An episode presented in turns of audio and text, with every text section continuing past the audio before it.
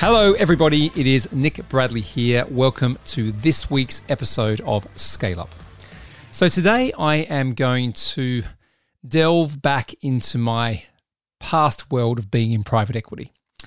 And I'm going to talk about the disciplines that happen in private equity that can be applied to any business. And I'm going to do this through two lenses. I'm going to talk about the practicalities of that. So, what are the actual things that private equity does when they acquire a company, they scale a company, and then, of course, they exit. And I'm going to talk about the mindset of private equity. And they're both equally important, but the mindset is particularly interesting because if you have the ambition to sell your business one day, and likely that's going to be to a financial buyer, you know, some form of entity that is financially backed, of which private equity is the biggest grouping of that, then you need to know how the game is played. Okay. So just to be transparent from the outset, I'm also going to tell you kind of what my role was and wasn't in private equity and the time I spent there so you know exactly where I'm coming from. Okay, so lots of interesting perspectives today. I hope you get a lot out of this episode. So, to kick that off, what did I do in private equity? Well, you know, I started working in and around private equity in the sort of early 2000s when I was involved in the exit of EMAP, which is East Midlands Allied Press, to uh, a consortium of buyers actually. It was broken up into different pieces. Some parts of the business went to private equity, some went to private companies. Uh, it was an interesting time. I learned a lot through the process, and I learned a lot in particularly the preparation to exit, like what you need to do to increase the valuation of a company. And that deal went for in the billions around 2007, 2008. In fact, it was one of the last big deals that happened before the big market crash in 2008. So, if I think about that experience and what happened after that, I ended up going in and working for different investor backed companies, doing turnarounds, doing scale ups. And sometimes I was consulting, you know, going in there and helping these uh, financial buyers with areas of due diligence and, and kind of how they could see, you know, what a business could become, how it could scale. Other times I was in the C suite, in the C suite leadership, put in as the CEO or the interim CEO, and effectively responsible for building value in that entity, again, all the way through to an exit. And you have to understand that the game of private equity is buying low and selling high. Okay, there the whole thing is about trying to get an asset that's undervalued, building more value in that asset, and then selling that asset for a very significant return for investors. Now that metric, if you want to call it that, is MOIC. It's multiple of invested capital. Sometimes it's return on invested capital, ROIC as well. But the idea being is that you know you buy a business for a lower multiple and then you sell it for a higher multiple, and I like to call that multiple arbitrage. Now, everything in that, everything in that can be applied to any business. Okay, so there's there's two ways to think about today's episode. One is what are some of the things that I can be thinking about tactically, strategically in my business that private equity does extremely well? And what sort of mindset can I adopt from these guys that I can start to think about my business maybe in a different way? And a different way for me means that you know you build something that's more valuable, obviously, but also means that you get to where you want to get to more quickly. Okay. And the way I like to contextualize this is if you think about the best in the world at anything, right? Think about in basketball, everyone knows I love the NBA. You know, the best players play in the NBA. If you're into English soccer or football, you know, they play in the Premier League or the Champions League, that, that sort of thing. You're playing for some of the best teams in the world. And of course, if you're great at growing and scaling a business, but you're not world class at selling a business, when you get into this this interesting situation of dealing with private equity, it's the whole uh, you know, going into a um, a gunfight with a knife. You're not armed with the right tools, resources, experience to be successful and you know what I what I desperately want people to realize here, and certainly what I do, is that I want people to really understand how they can play at that level and succeed. Okay, so you know I often say, and we used to say this actually in my private equity days: uh, Are you going to be the prey or are you going to be the prize? Okay, what do I mean by that? If you have a business that is built poorly, It might be financially strong, like it might be hitting some good numbers, but it's not built very well. It has poor foundations. In my world, we're going to buy that business from you at a low multiple. Okay, so you're the prey as far as I'm concerned. We're going to get something that has a lot of great things about it, but we're going to optimize those things. We're going to build more value in them, and we're going to make a lot more money from the foundations of what you created than you. Okay, now if on the other hand, you are the prize. The prize means that you've built something that is so good that you have the private equity firms literally fighting over each other to get your business. Okay, in that situation, you get you know bidding wars, uh, different offers that are bigger because everyone's competing for the business because it's so great, and you become the prize. You become the thing that everyone wants. And what I'm going to go through now is well let's let's let's think about that. Okay, let's think about if we know how private equity are going to play the game and we know that in advance, what of those disciplines can you apply to your business now which is going to give you the benefit of a better business now but it's going to give you an asset that is very transferable and when you get to that point you know when you when you want to realize that asset you want to kind of sell your business for that life-changing money you're in a position to know how to play the game the way private equity does. Okay, so that's what I'm going to cover today. A bit of a, a, long intro, but I definitely wanted you to understand where I'm coming from because there are some crucial points here that we need to kind of unpack. So let's start with the practicalities. Let's talk about uh, what I call the tactics and the strategies, the things that private equity do extremely well. And we'll start at the very beginning because one of the areas that is very much optimized in PE is analysis and market understanding and looking at a business and a market through the lens of its full potential. Okay, so we're looking at trying to create value not just with the business, but we're trying to create value in the market. So we're trying to create something that's going to dominate in its market. Okay. So, in order to do that, private equity will literally go deep on all sorts of data. So, customer data, competition, uh, macro trends, environment, social, political, uh, all those sort of things, even down to the detail of how money is made within the business and the market that you operate in. Okay. That real deep dive, I mean, I'm extreme deep dive. No, no business owners that I know really do that until they understand how important it is. Okay. And most people will kind of do a superficial understanding of what's going on. They might know their competitors are over here. They might know that their market's performing in a certain way, but they're really insular, right? Whereas the private equity firms are not. They're outward looking first before they come in. Okay. And that's a really important point because you can only develop something to its full potential when you understand all of the dynamics around it. Okay. Now, what happens then though once once we understand that and sometimes it's you know uh, again contextualized into things like tams total addressable markets and all that sort of stuff we focus down we develop the roadmap and one thing i think that people get confused about is they think that private equity is doing things in a very complex sophisticated way and you know you couldn't be further from the truth See, private equity likes to simplify things. They like to get things down to a few core initiatives that drive significant results, okay, and will get a business or an asset they've invested in from, you know, the starting point to the finish line very quick, you know, in what I call a compressed time frame. How do they do that? Well, well, firstly, the secret is they don't do too much. You know, a few core initiatives might be three to five things which have been identified by that initial research, which are going to drive the value. Okay, think of it like that. And instead of going wide on any one of those things, they'll go super, super deep. So they know that by focusing, right? I've, I've said previously on this show, focus is a superpower. They know that by focusing, that you are going to get a better result than trying to go wide. And when I consult with companies, one of the first things I do is challenge their level of focus because I'm looking at it going, there's this new idea here, there's this new idea there, we're going to stop doing this if you keep doing that, you're going to end up in this situation where you have a business that just keeps going on and on. It might be growing a little bit, but it's never really scaling right properly, quickly. Okay. And a lot of it comes down to the choices, the decisions that are made. Now, once that plan is very, very clear, everything is about acceleration. Okay. So it's about, well, it's about two things really. It's about value expansion and value acceleration. Okay. So it's about the rigor of execution.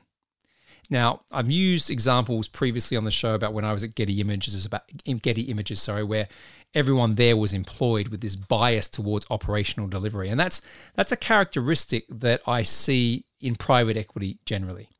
So the way to think about this is you can have the best strategy in the world, but if you don't execute that with absolute focus and precision, it doesn't matter.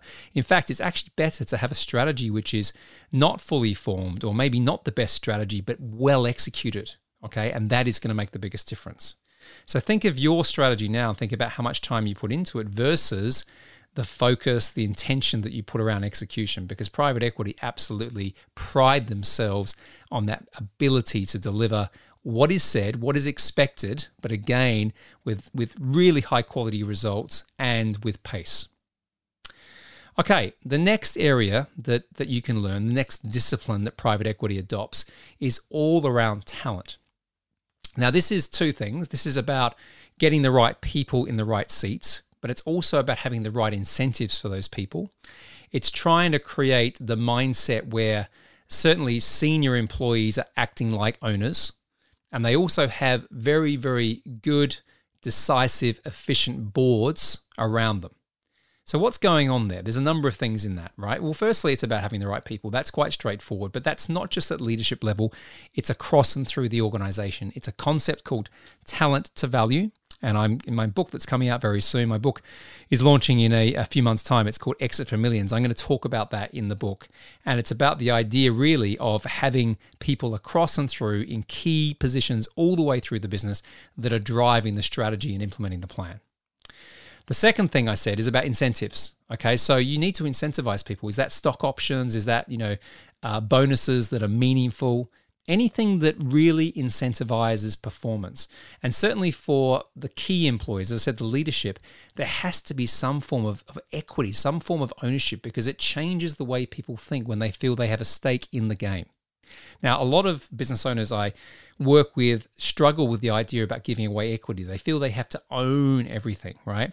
In private equity, yes, we want to have the majority control on the businesses that we acquire, but we are quite. Um, generous to some extent with what we do with equity below that because we'll always have a pool, an allocation of equity that is there to, to get these employees, the senior employees, feeling like they're partners in the whole in the whole strategy in the whole game. Okay. The next thing, um, and actually, sorry, let me go back a bit. I, I, I touched on boards. Why are boards important? Well, again in private equity we we don't have the ceo of any business create the strategy they are involved in building the strategy but they have other people around them so think of it as more of a collaborative effort and in all the businesses that I've been at that have exited successfully, there's always been a strong board that has owned the development of the strategy. And then the delegation of the implementation of that strategy has been to the CEO, you know, the leadership team of that company. So again, if you're a business owner and you haven't got even just a great advisor around you, it could even start as a business coach, but building, you know, your first board, having a non-exec director supporting you, someone who's been there and done that as a mentor is one of the most important things. Okay, absolutely. Certainly, if you're, you know, into your seven figures of revenue, eight figures of revenue, seven figures of profit, whatever it is, you've got to have that. It is really, really important. Okay, the next one is about leverage. And one of the things that I think private equity does well is they operate well from scarce resources. Okay, so they manage capital aggressively, right? Really, really aggressively. They're very disciplined around capital expenditure. They work the balance sheet very, very hard in businesses. They're looking for efficiency. You know, when when a private equity firm um, looks to grow and scale a company to exit, a lot of the time they're trying to move capital around so they can put it behind the things that are driving value. Sometimes that's organic growth, sometimes that's better marketing, more efficient marketing. Quite often it's buying other businesses and bolting them together to increase, you know, the value and the multiple of, the, of that group that they're creating.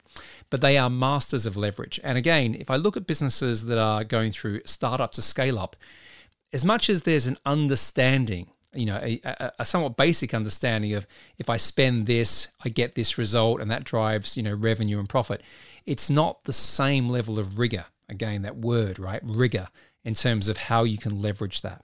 So they, they really do get the most out of whatever limited resources they have, and they make sure that those resources work as hard as possible. So, back to my point around the plan, the blueprint, they're not doing heaps of things. It's a simple strategy, well executed, using leverage, you know, to fully make the most out of the resources that they have. Now, once something works, the PE guys would then go hard at it. You know, it's like putting fuel on the fire. But in the beginning, it's not about being you know, lazy with things or being a bit loose with how decisions are made. Everything is very, very tight and very, very disciplined. I, I say this because, you know, this is not to say that, you know, you can't have fun, right? It can't be a creative environment. But if you really want to win, adding these kind of layers to it is the thing that really works. And again, private equity, right? The, the best, they're the best in the world at this. You know, day in, day out, they are building companies and selling them and, you know, creating millionaires and billionaires. So, you know, why not learn from the best? Okay, final point on what I call more the tactical things, which bridges us into mindset, is this what I call results orientation. Creating processes, systems that spur on performance improvements again and again and again. You could call this the one percenters, you know, looking for incremental gains. Okay, so you know we're not looking for the the you know use an American term here, the hail mary pass, right? In American football, they're not looking for that. They're looking for incremental, repeatable wins, okay, that drive results and then optimizing those things. And the reason I say it's about results orientation, that is both a practice, but it is also a mindset. Okay. It's a way of thinking that that kind of drives anything else. And that level of thinking is something that is applied across all levels of the organization. It uh, gets applied at the strategic level, but it gets applied through implementation. And what you find is that it permeates the culture across an organization too, right? So people realize that the expectation is to have this, this results orientated mindset and that we're here to drive a result, we're here to drive performance. Okay? So that's I think there was about six things there that I covered, you know, disciplines that can be applied to any business. There was nothing rocket science there. It's really, you know, some of those things are getting done by you, I'm sure. It's just how well are they getting done? How well are they getting executed?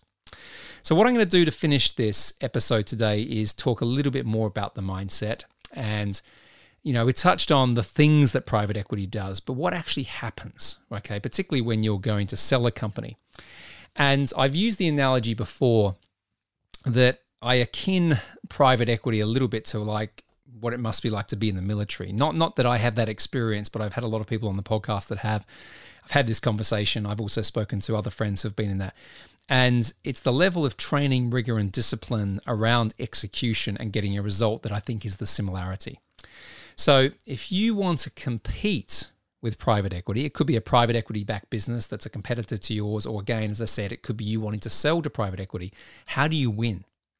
Well, one thing I'm going to give you, and I shouldn't give you this, I'll get killed by all my PE, my ex PE colleagues, is what I would what I'll again say is emotional attachment, okay, or understanding the emotional frame. What do I mean? So, private equity knows that when they're going to acquire your company and they give you an LOI and letter of intent and they lock you in for a period of exclusivity, 60, 90 days, that as soon as you see that paper and it's got a price on it and it's got a little bit about the terms of the deal, you know, you're going to go off and look for the bigger house, you know, maybe maybe look to buy the Ferrari, you know, you're starting to get emotionally attached to the outcome. Particularly if on that bit of paper, it has a sum that is changing your life and potentially changing your family's life, and it could even go into generations. Now, I use that again. I say I when I was the PE guy, I use that as leverage, right? I want to get you there. Okay, I want you to feel more emotionally attached to the outcome than than I do, right? And I'm trained to to be detached, but you're not. And what I'm really doing there is I'm building up momentum so that I can potentially buy your business at a lower price, even than what's on that letter of intent. Okay. Now, all of this stuff sounds pretty bad, but really it's just deal making. Okay. And if you can understand that through the process, then you know you're going to win. You know, you're going to come out on top, or you're certainly going to be able to compete on the same level. So, the point here around mindset, other than everything else I've said about discipline, rigor, quality, focus, you know, analysis, those sort of things, it's really about emotions, managing your emotions. Okay. And understanding that as you play this game, it is just a game. Okay. It has got lots of, you know, things riding on it. The stakes are high but it is simply a game. And you know, to my my point at the beginning about being the prize or the prey, right? The difference, the big difference, other than how you build the business, is how you approach your own personal mindset, your own emotional state, so that when you compete at this level, you believe that you can win. I'm going to finish there today. I hope this was an interesting one. There's lots in it. Please listen again, take notes, apply. But as I said, there are so many things in the big leagues, you know, the best in the world, the, the, the, private equity firms that do this. There's so many of these things that you can learn and apply to your business. I thought, you know what, I want to do an episode which is absolutely going to unpack that so that you can literally go away now and start to execute. As I always say, be grateful, be brave, have faith, and show up. Bye for now. Hey, thank you for listening to this episode of Scale Up with Nick Bradley.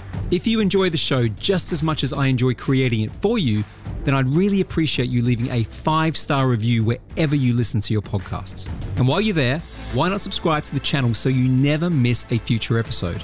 It really helps me, it helps the show. Plus, it makes it easier for others to access the content that I'm producing week in and week out. And finally, if you want more information about anything you heard in today's show, or to find out how you can get more help in scaling up your business and your life, click the link in the show notes now to learn about our coaching, mentoring, and mastermind programs. See you soon.